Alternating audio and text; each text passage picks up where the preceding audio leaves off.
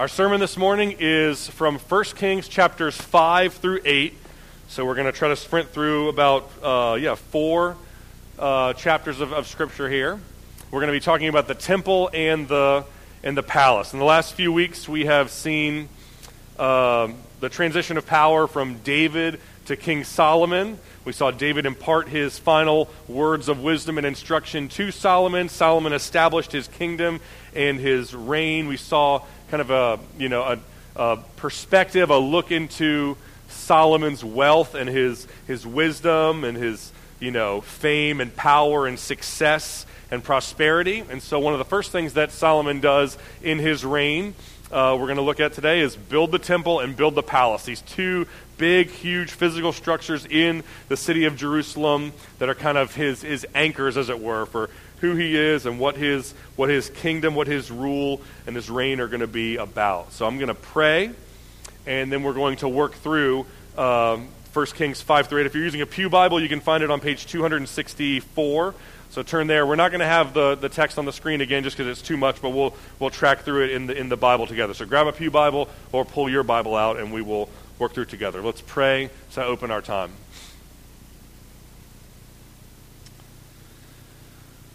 Lord Jesus, we, um, we ask your blessing on these next few minutes, Lord. We pray that you would open the eyes of our hearts. We pray that you would help us to see uh, the glory and the beauty of Christ. Lord, we pray, like, like Jason prayed this morning, Lord, we pray that we would not take for granted the privilege that it is to gather as believers in Jesus publicly, to open the Word of God together. We pray that we wouldn't take for granted the privilege that it is to own a Bible, to have a Bible translated into our original language, and to own our own personal copy of it, and to be able to keep it at our home and read it whenever we want to. These are, these are privileges that, that Christians all over the world today, and certainly all over the world throughout uh, the history of the church um, would would you know love to, to have, and so we possess an embarrassment of spiritual riches, and we pray that um, as we enjoy them, as we gather and listen to your word, we pray that you would impress upon us the privilege that it is, help us to take it seriously, and help us to listen and, and obey your word. It's in Jesus' name that we pray. Amen. All right, we'll start in chapter 5, verse 1. Now, Hiram, king of Tyre, sent his servants to Solomon when he heard that they anointed him king in place of his father, because Hiram had always loved David. Verse 2 And Solomon sent word to Hiram, saying, You know that David my father could not build a house for the name of the Lord his God because of the warfare with which his enemies surrounded him until the Lord put them under the soles of his feet. This is a callback to 2 Samuel chapter 7 when David ex- uh, expresses to God. In 2 Samuel chapter, uh, yeah, 2 Samuel chapter 7, it says, uh, God says, uh, See now, I dwell in a house of cedar, but the, but the ark of God dwells in a tent. God, David communicates to God, I want to build a permanent temple for the, for the ark of God to dwell. And God responds, Would you build a house for me to dwell in? David, I have not lived in a house since the day that I brought uh, the people up from Israel, the people from Israel out of Egypt. I've been moving about as, with a tent for my dwelling, and in all the places where I've moved with all the people of Israel, did I ever speak a word? Did I ever command anyone to say, Why have you not built me a house of cedar? God continues, I took you from the pasture, from following sheep, that you would be prince over my people. I have been with you wherever you've went. I've cut off your enemies. I've given you rest Moreover, the Lord declares, I will make you a house. When your days are fulfilled, you will lie down with your fathers. I will raise up your offspring after you, who will come from your body, and I will establish his kingdom, and he shall build a house for my name, and I will establish the throne of his kingdom forever. I will be to him a father, and he will be to me a son. That's the Davidic covenant That's God's promise, his covenant with David. David says, I want to build a temple. God says, Don't worry about building me a temple. Uh, your son will build me a temple, so no need, to, no need to worry about that. But I will establish your house. I will establish your throne. I will make sure that your lineage is, is the, the line through which the kings of Israel will, will come. So 2 Samuel 7 is God essentially telling David, you don't build a, you don't build a temple, your son will. In 1 Chronicles 22, which is kind of a parallel uh, account, we see some more insight into why God told David not to build the temple and told him that his son would. In 1 Chronicles 22, David is giving uh, fatherly wisdom and instruction to his son Solomon, and he says, My son, I had it in my heart to build a house to the name of the Lord my God. But the word of the Lord came to me, saying, You have shed much blood, and you have waged great wars. And so you shall not build a house to my name, because you have shed so much blood before me on the earth. Behold, David, a son shall be born to you, and he will be a man of rest. David was a man of war. David's son Solomon is a man of rest. And I will give him rest all, against all of his surrounding enemies, and his name shall be Solomon. I will give him peace and quiet in those days, and he shall build a house for my name. He shall be my son. I will be his father, and I will establish his royal throne in Israel forever. So, like, uh, like in The Godfather, where he says, You're not a wartime consigliere, right? Like, God says, you're, David, you're a wartime king. I don't want that kind of king to build my temple. Your son will be a peacetime king. I want him to build uh, my, my temple. So that's kind of the backdrop that kind of informs uh, what Solomon is now experiencing and how he's about to proceed in 1 Kings 5. So back to 1 Kings 5, chapter 4, back to 1 Kings chapter 5, verse 4. Now the Lord has given me rest on every tide. There's neither adversary nor misfortune. I intend to build a house for the name of God. As, as God said to my father, your son will set your throne in place, and you shall build a, and shall build a house for my name. Verse 6 Now therefore command that cedars of Lebanon be cut for me, and my servants will join your servants, and I will pay you uh, for your servants, such as the wages that you set. So Solomon says to King Hiram from Tyre, he says, Okay, I want to build a temple. I want you to send people and supplies and resources to help me build my temple. We'll pay you. You tell us what it will cost. Give us the price, and we will, we will pay it. Verse 8 Hiram says to Solomon, I have heard the message that you have sent me. I'm ready to do what you desire. Verse 10 uh, Hiram supplied Solomon with all the timber and all the cedar and all the cypress that he desired. Verse 11 Solomon uh, compensates Hiram and his people generously. Verse 12 Then the Lord gave Solomon wisdom as he had promised. And there was peace between Hiram and Solomon, and the two of them made a treaty. So the stage is set for the building of the temple. We've got supplies, we've got, we've got people there to work and build.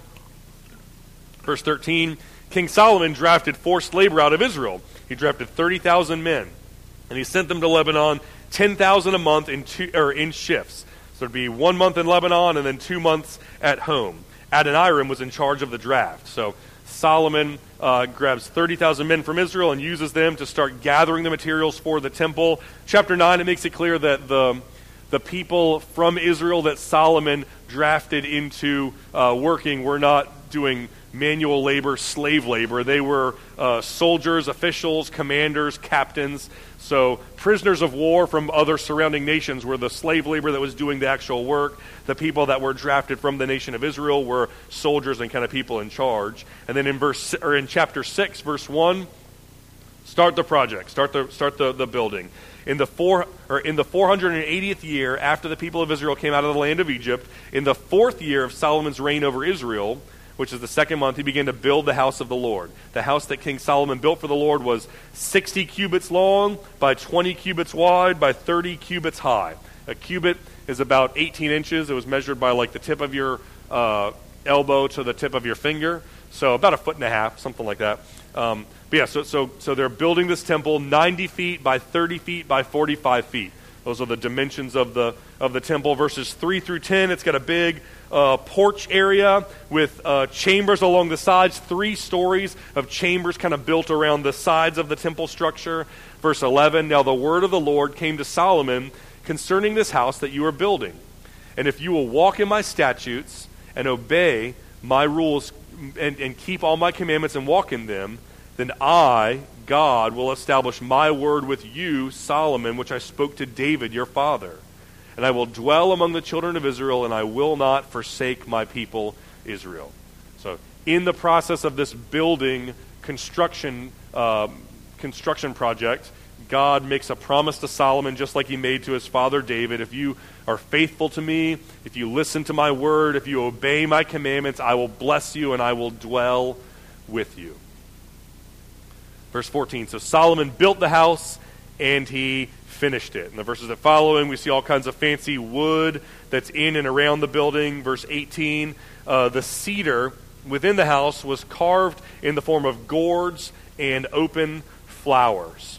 So we're going to see this kind of recurring theme over the next couple of chapters of flowers and vegetation and trees uh, and angels, all of which are kind of uh, reinforcing this idea that the temple of God is kind of hearkening back to or it's symbolic of the Garden of Eden with trees and flowers and, and angels and these these kinds of things. Uh, the original, right, the, the, the Garden of Eden was God's original temple where he dwelled with his people, and now the, the temple that Solomon builds is kind of reminiscent of and pointing back to and kind of a, a remaking of the Garden of, of Eden. Verse 19, in the back of the sanctuary, there's the most holy place. So the, the literally the, the back portion of the building was a, was a perfect cube, 20 by 20 by 20. 20 cubits by 20 cubits by 20 cubits.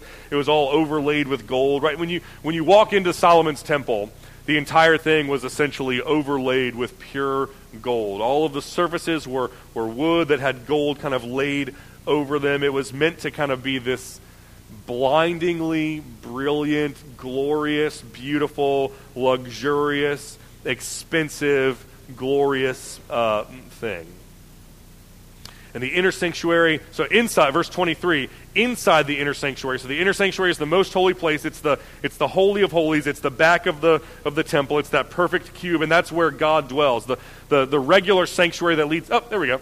Um, the regular sanctuary that leads up to it is, uh, you know, kind of, you have all of these instruments, all of these furnishings in it. The most holy place in the back is the 20 by 20 by 20 cube, and that's where God's glory, God's presence dwells. And it says in it, verse 23, uh, there are two cherubim of olive wood, each 10 cubits high. That's those two kind of animal, angelic looking uh, things back there. He put cherubim in the innermost part of the house, and the wings of the cherubim spread out so that a wing of one touched one wall and a wing of the other touched the other wall, and the two touched together in the middle of the house, and he overlaid the cherubim with pure gold. So these two kind of cherubim back here, one wing, like to, each one is 10 cubits high, 10 cubits wide. Their wings touch together, their wings touch the wall, and the space right in between the two is where the Ark of the Covenant is going to live. So again, more Edenic imagery here. More like uh, if you remember in Genesis 3, at the end of Genesis 3,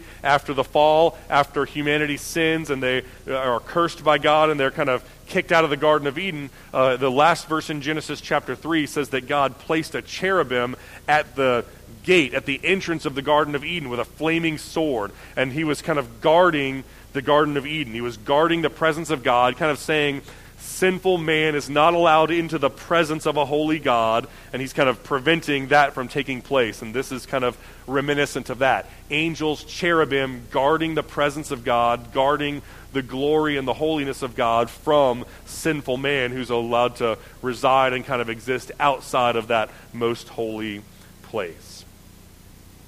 Chapter 6, verse uh, 30, or yeah, verse 29 and 30.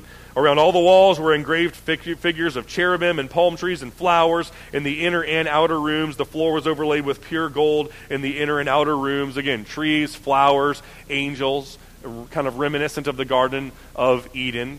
Verse 31, they make an entrance and, and doors, I think down to maybe verse 36. Verse 37 and following, it says, uh, In the fourth year, uh, the foundation of the house of the Lord was laid in the month of Ziv, and in the eleventh year, in the month of Bul, which is the eighth month, the house was finished in all its parts according to the specifications. He spent seven years building it. So, seven years spent to build the temple. Um, and, and then in ver- chapter 7, verse 1, we, we jump into the next building project. So, Solomon was building his own house for 13 years, and he finished his entire house. It took Solomon almost twice as long to build his palace than he took to build God's temple.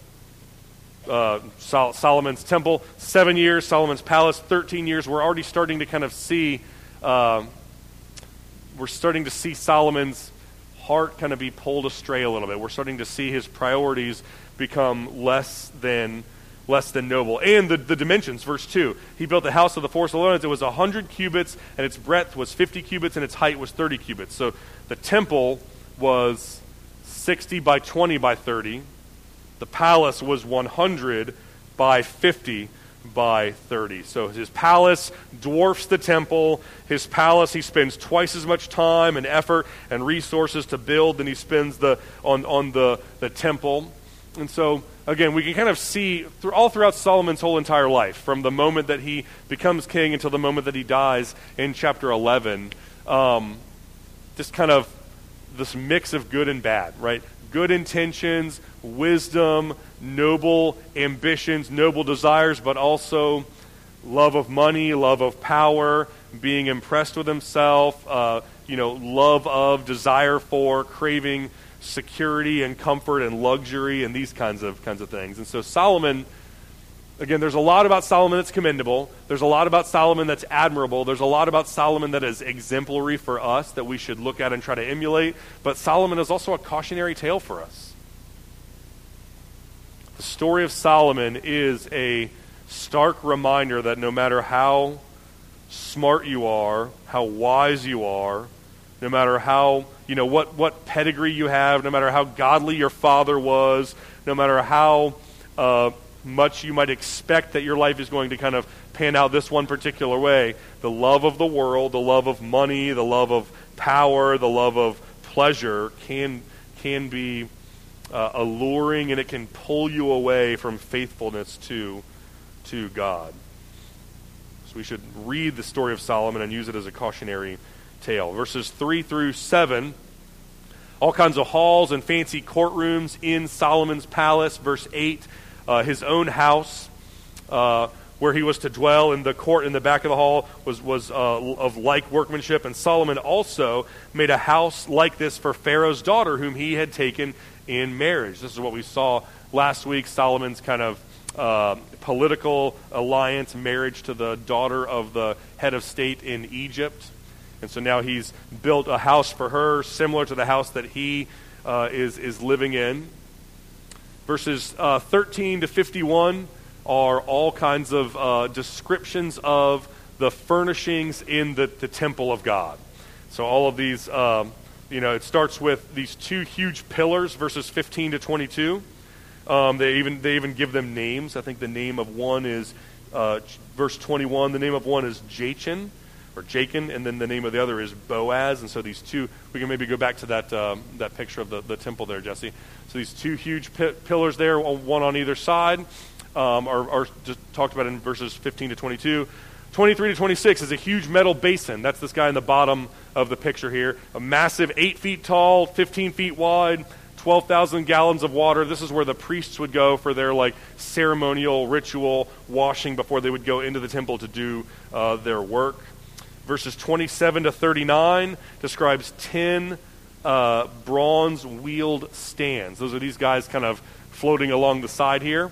There's five more on the other side, but each of them have wheels and a stand. There's basins, and these were used to wash the, uh, the, the meat that was just offered as sacrifices to kind of wash it off before they would uh, burn them as burnt offerings, which would happen on this altar up here. Let's see, verses, verse 40, there's pots and shovels uh, verse 47. Oh, so verse 47 Solomon left all the vessels unweighed because there were so many of them, the weight of the bronze was not ascertained. So, between the, all of these kind of things here and all the furnishings in and around the temple, so much bronze, they didn't even bother weighing it because it was just too much to, to, to do. Verses 48 to 50 is all of the utensils and things that were going to be used inside the, the temple the vessels, the altar, the table, the lampstands, flowers, lamps, tongs, cups, dishes, etc. By the time you get to verse 51, the entire building is outfitted and it's ready to go. It says, Thus all the work that Solomon did on the house of the Lord was finished.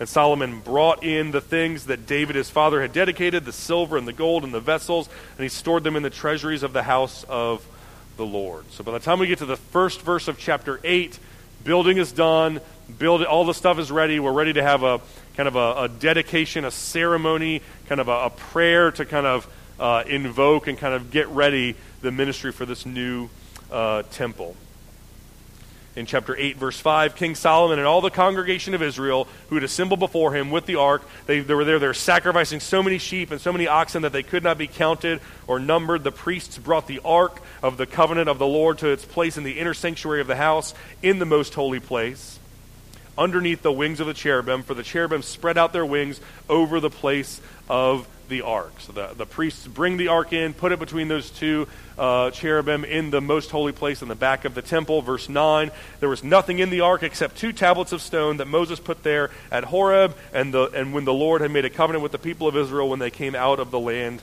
of Egypt. So the only thing, by this point, the only thing that's in the Ark of the Covenant is the, the, the tablets, the tablets that Moses had put there. Among other times during the history of Israel, other stuff kind of resided in the Ark of the Covenant or right along with or alongside the Ark of the Covenant. Hebrews chapter 9 says that the Ark contained not only the tablets of the covenant, which are there now, but also a golden urn that's holding manna that God had kind of rained down from heaven when the Israel was wandering through the wilderness, and Aaron's staff that had miraculously budded. And so those two kind of the, the manna and the staff that had budded were kind of there to remind the people of God of God's provision for them in the wilderness and God's protection of them, caring for them, and the, the leaders that God had installed over them. So those had existed in or near the ark at some point along the way, but by now they're not there. They'd either been removed or for whatever reason, by the time Solomon is there and builds the temple, the only thing that's in the ark are the tablets of the Lord. Verse 10 When the priests came out of the holy place, a cloud filled the house of the Lord, so that the priests could not stand to minister because of the cloud, for the glory of the Lord filled the house of the Lord. So, so the, the, the glory of God, the presence of God, as represented when they're wandering through the wilderness, it's represented by a pillar of cloud by day and a pillar of fire by night. And so that pillar, that, that smoke, that the, the physical manifestation of the presence and the glory of God fills the most holy place and then kind of it bleeds out and fills the entire uh, structure. So much so that they have to they have to leave. They couldn't stand in there and minister because the, the glory of the Lord was so thick and, and kind of full, filling up the, the temple. Verse 12 Then Solomon said, the Lord has said that he would dwell in thick darkness. I have indeed built you an exalted house, a place for you to dwell in forever. Verse 14 The king turned around and blessed all the assembly of Israel, while all the assembly of Israel stood. And he said, Blessed be the Lord, the God of Israel, who with his hands has fulfilled what he promised with his mouth to David my father, saying, Since the day that I brought my people out of Egypt, I chose no city out of all the tribes of Israel in which to build a house that my name might be there. But I chose David to be over my people. Now it was in the heart of David my father to build a house for the name of the Lord, the God of Israel. But the Lord said to David my father, Whereas it was in your heart to build a house for my name, you did well that it was in your heart. Nevertheless, you shall not build a house, but your son, who shall be born to you, shall build a house for my name. Verse 20 Now the Lord has fulfilled the promise that he made, for I have risen in the place of David my father, sit on the throne of Israel as the Lord promised, and I have built the house for the name of the Lord, the God of Israel. And I've provided a place for the ark, which is in the covenant of the Lord that he made with our fathers when he brought them out of the land of Egypt. So Solomon turns to the people of God and he kind of rehearses the, the history of their relationship with God up until this point. He rehearses the history that's brought them up until this moment. God brought us here. God defeated our enemies. God installed David as the king over his people. God instructed me to build him his temple. Solomon kind of starts by remembering the faithfulness and the, and the righteousness and the sovereignty and the justice of, of God. What we're going to see in the rest of chapter 8 is he prays for the things that he wants and needs. God, I pray that you would do X, Y, and Z, as, as prayers should do. But he starts his prayer not by asking God for the things that he wants. He starts his prayer by remembering, declaring, acknowledging, affirming, reasserting the goodness and the, and the glory and the, and the grace of God, which is probably a good template for our own prayers, right?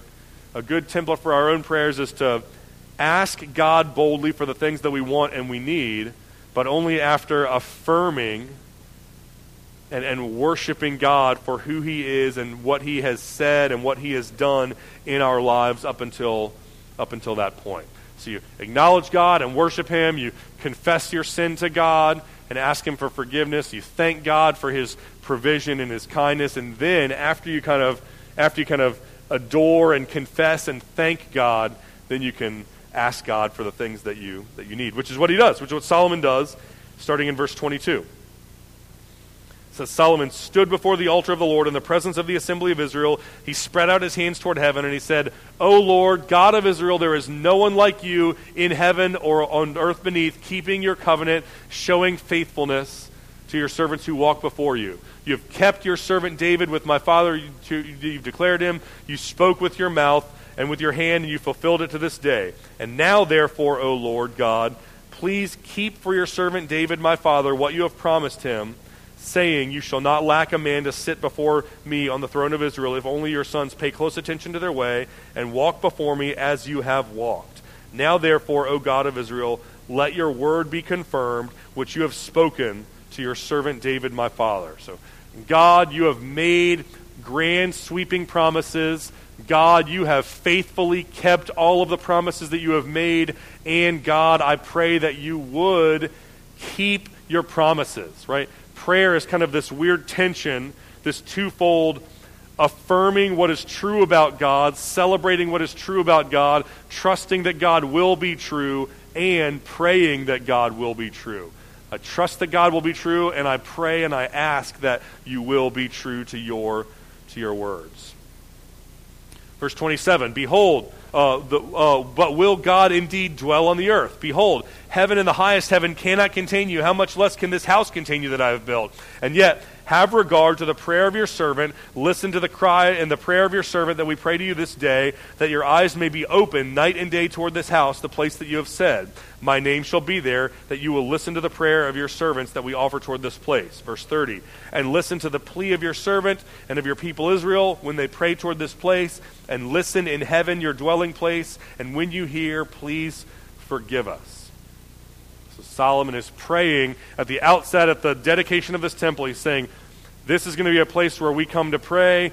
We are praying now that you would hear our prayers into perpetuity when we gather here to pray together. And then in verses 31 and following, he outlines several specific examples of circumstances that the people of God may find themselves in when they might need to pray to God and cry out to God and how God might, how Solomon would like for God to answer them in those moments. Verse 31 If a man sins against his neighbor and is made to take an oath and comes and swears his oath before the altar in this house, then hear in heaven and act and judge your servants, condemning the guilty by bringing his conduct down on his own head, and vindicating the righteous by rewarding him in accordance with his righteousness. So Solomon's saying, if there's a dispute if someone steals something, if there are two people that have a lawsuit against each other and they come here and we're trying to hear the case, please bring justice, right? God, you are the king. You are the one who's just. We need your help to execute justice in the world. We need you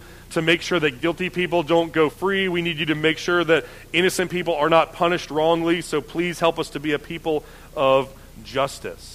Verse 33, when your people are defeated before the enemy because they have sinned against you and they turn against they turn again to you and acknowledge your name and pray and plead for you in this house, hear us in heaven and forgive the sin of your people and bring them again to the land that you gave to your fathers. so scenario 1 is if two people have a lawsuit, please help us to judge and govern justly and rightly and make sure that justice is done. Scenario number two is when we sin against you and turn away from you and we invite the judgment of God on ourselves in the form of other nations uh, de- defeating us in battle, please listen to our cries for mercy and bring us home. Verse 35, another example of what would happen if we turn against you? When heaven is shut up and there is no rain because we have sinned against you, if we pray toward this place and acknowledge your name and turn from our sin, then uh, you afflict us. Please hear in heaven and forgive the sin of your servants, your people Israel. Teach them the good way in which they should walk and grant rain upon your land, which you have given to them as an inheritance. So if we sin against you and you, you know, turn off the, the rain from heaven, we pray and ask for mercy, please hear us. Please be compassionate. Please forgive us. There's kind of a recurring theme here. The recurring theme is if and when we sin against you, and if and when we experience judgment of God because of our sin, if we turn to you, pray to you, cry out to you, ask you for mercy, please be merciful to us. Verses 37 to 40. Same thing if there's a famine in the land, pestilence, blight, mildew, locusts, caterpillars. If the enemy besieges and finds them at their gates, whatever the plague or sickness is, whatever the prayer is, whatever the plea that's made, Please hear from heaven, from your dwelling place, and forgive and act and render according to each whose heart you know, according to all his ways, that we might fear you all the days and live in the land that you gave to our fathers. Verse 41.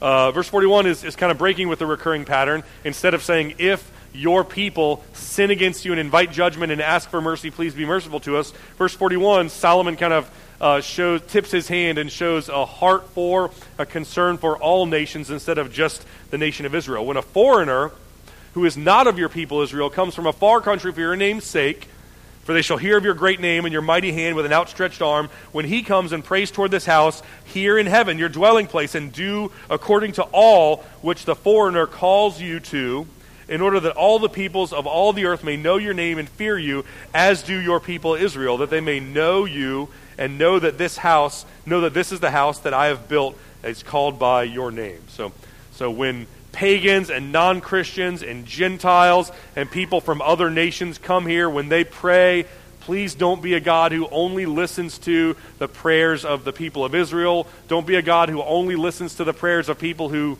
look like me and, and act like me and are like me, but be a, be a God and answer the prayers of all people from all nations all over the, the world.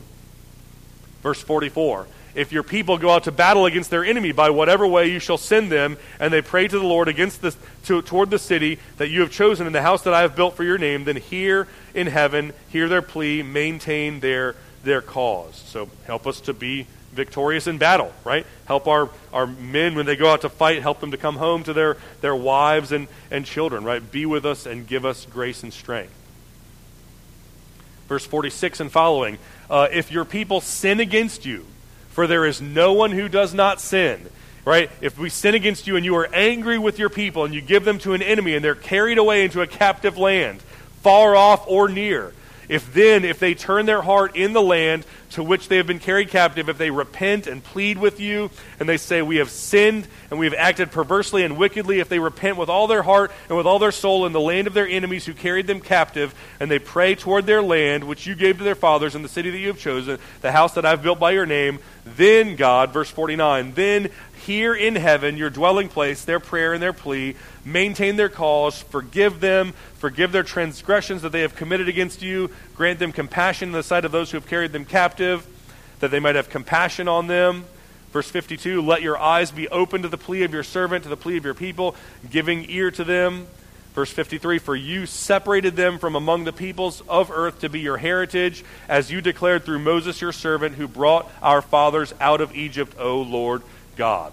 So Solomon is maybe speaking a little better than he knows here. Maybe he's uh, being a little bit prophetic, but he says, If and when foreign nations come, defeat us, carry us off into exile, you know, scatter us throughout all the nations and take all of our stuff, if we, if we find ourselves in that situation and we look to you and we pray to you and we ask you for mercy, please hear our prayer, hear our cry. Give us the gift of, of repentance and grant us compassion and bring us home. And in verse 54 and following, we see the benediction. Solomon finished the offering before the Lord. he arose before the altar of the Lord, and he knelt down with his hands outstretched toward heaven. And he stood and he blessed the assembly of the Israel with a loud voice, saying, verse 56, Blessed be the Lord who has given rest to his people Israel, according to all that he has promised.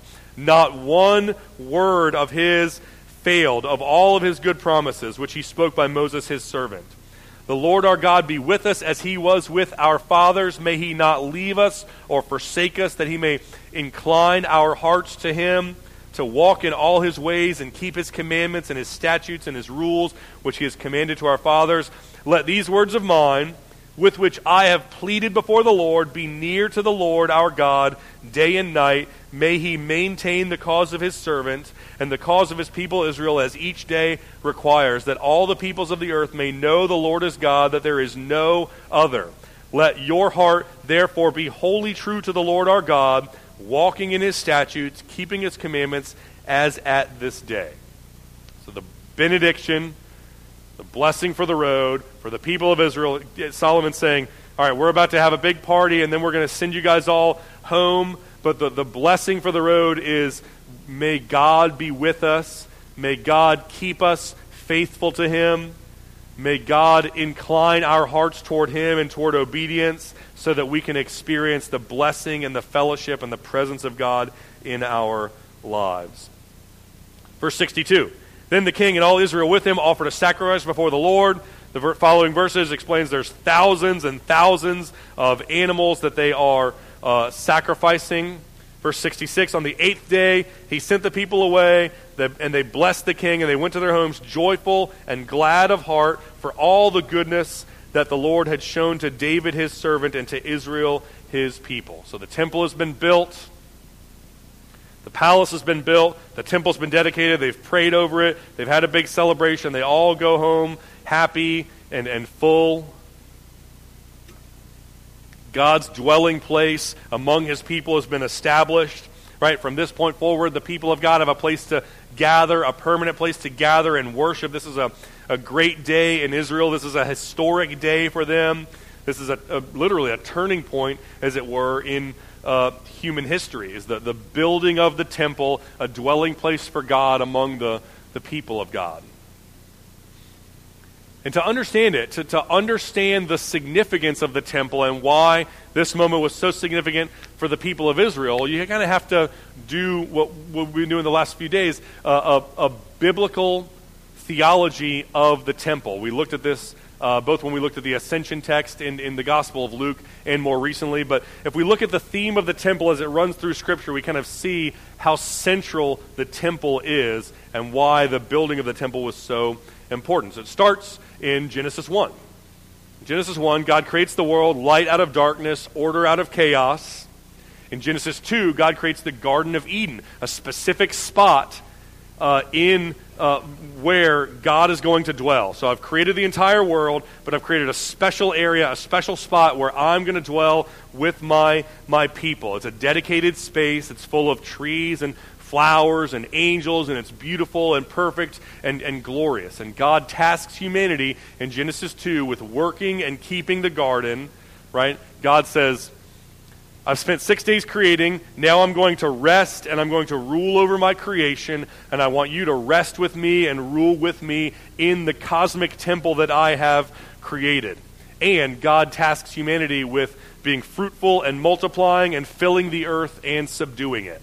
So the picture is God's created the entire world, but God has then created the, the Garden of Eden, and He says, I want you to, we're here. We're in the Garden of Eden. We're dwelling together. Humanity's together. But I want you to, to multiply and fill the earth and subdue. So the out there, beyond the borders of the Garden of Eden, is chaos. But in here, in the Garden of Eden, is God's glory and, and God's presence. And I want you, on my behalf, to take the glory and presence of God and expand it out. I want you to bring order out of chaos in all the, the world. Expand the borders of the garden, of the cosmic temple, to cover the entire earth. That's humanity's job in Genesis 2.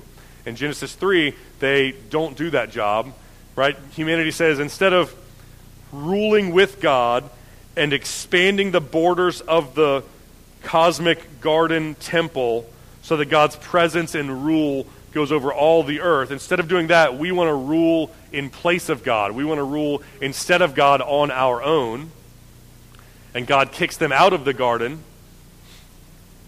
And so humanity has essentially been removed from the, the cosmic garden temple. Humanity has been removed from the presence of God. And they spend the rest of the Old Testament longing for and getting glimpses of and hoping for and wanting some semblance of the presence of God. We've been kicked out of the temple and we want to make our way back into the temple so that we can experience the glory of God and the presence of God. And the, the temple and the tabernacle before it are kind of symbols of that. The tabernacle we see in the book of Exodus as Israel is wandering through the wilderness.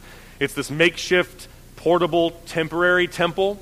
Uh, but it's, it's kind of made of, it's a tent, and it's made of all these fine linens, and embroidered on them are all of these garden imageries, uh, like cherubim, flowers, things like, things like that. So God is kind of saying at the tabernacle, this is reminiscent of the Garden of Eden that I originally created for you that you are no longer in. Then the temple. It's a permanent structure that does the same thing garden imagery, trees, flowers, angels. God is saying this temple is hearkening back to, it's reminiscent of my original, perfect, glorious, created intention for humanity, which is to be with me, live with me, rule with me, rule on my behalf, and see the glory of God, you know, brought forth to the ends of the, of the earth.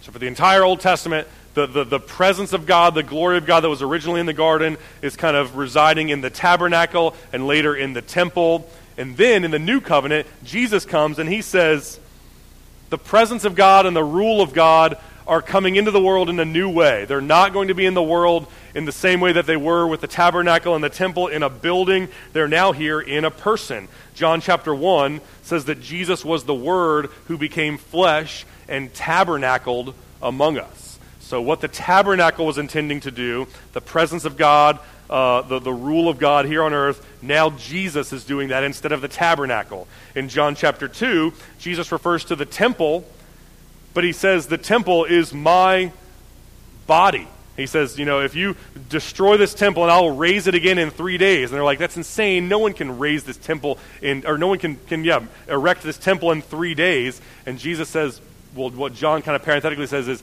he's not talking about the physical structure of the temple, he's talking about himself. Jesus is saying, I am the temple, the, the purpose for which the temple was built to be the presence of God among the people of God so that the people of God can enjoy God. That's what I came to, to do.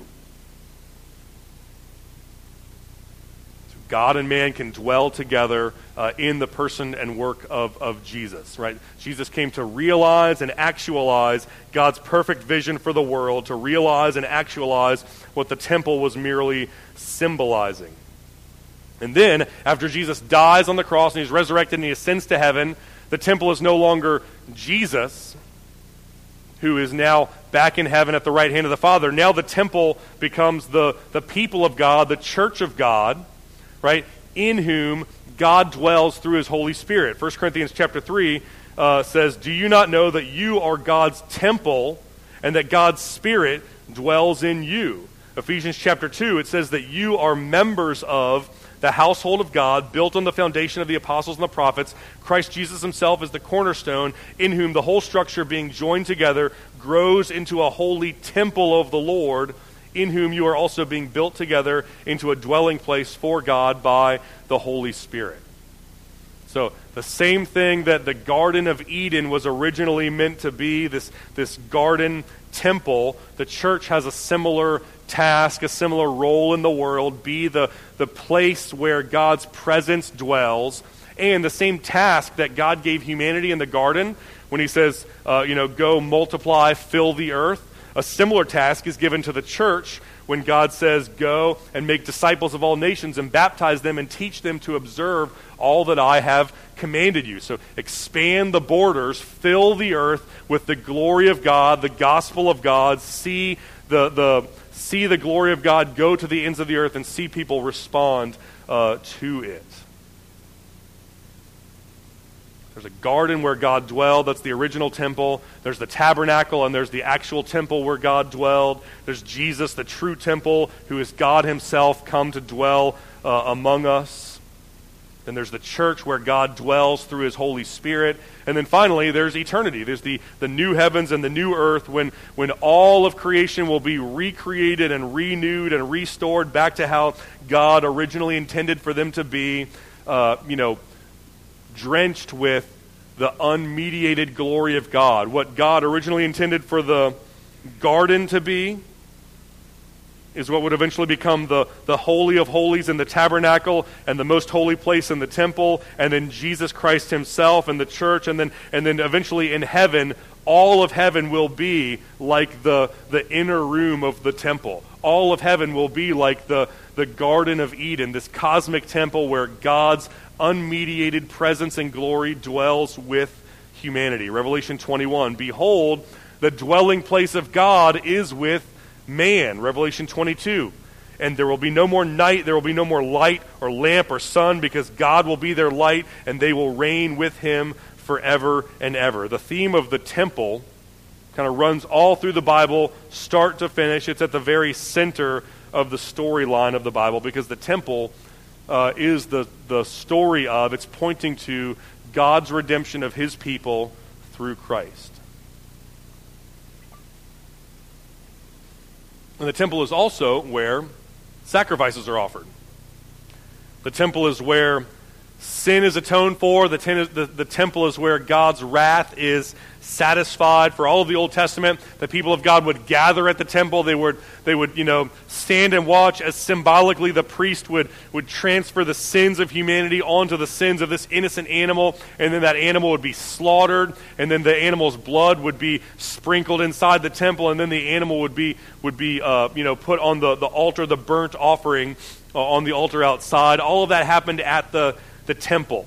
Sacrifice, substitutionary atonement, satisfaction, right, for sin, satisfaction of wrath. And when Jesus came, everything that was done in the temple was fulfilled in him. Jesus was the true and better new covenant sacrifice that all of those uh, old covenant sacrifices were pointing to and would eventually give way to. So just like uh, sin was transferred to an innocent lamb Jesus was the lamb who takes away the sins of the world. Jesus was slaughtered as an innocent sacrifice so that our sins could be forgiven and so that God's wrath could be satisfied. So Jesus is the true temple where the presence of God dwells with his people, and Jesus is the true sacrifice that took place at the temple.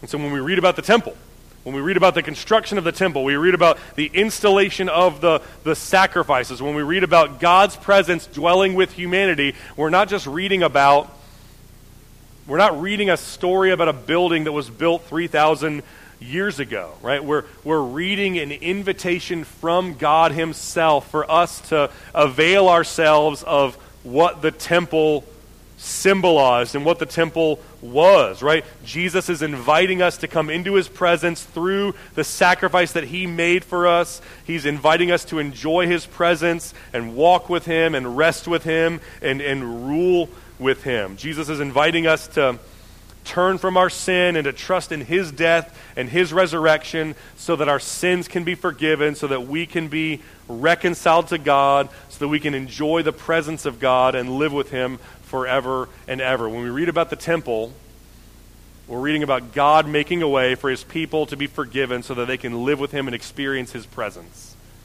The person and work of Jesus is the way by which God has. Jesus is the way that God has made for us to experience forgiveness of sin and to enjoy his presence. And so the temple is nothing more than that. It's an invitation for us to gather as a people to turn from our sin, to trust in Jesus, and to experience afresh His grace that He offers freely to us. Let's pray together.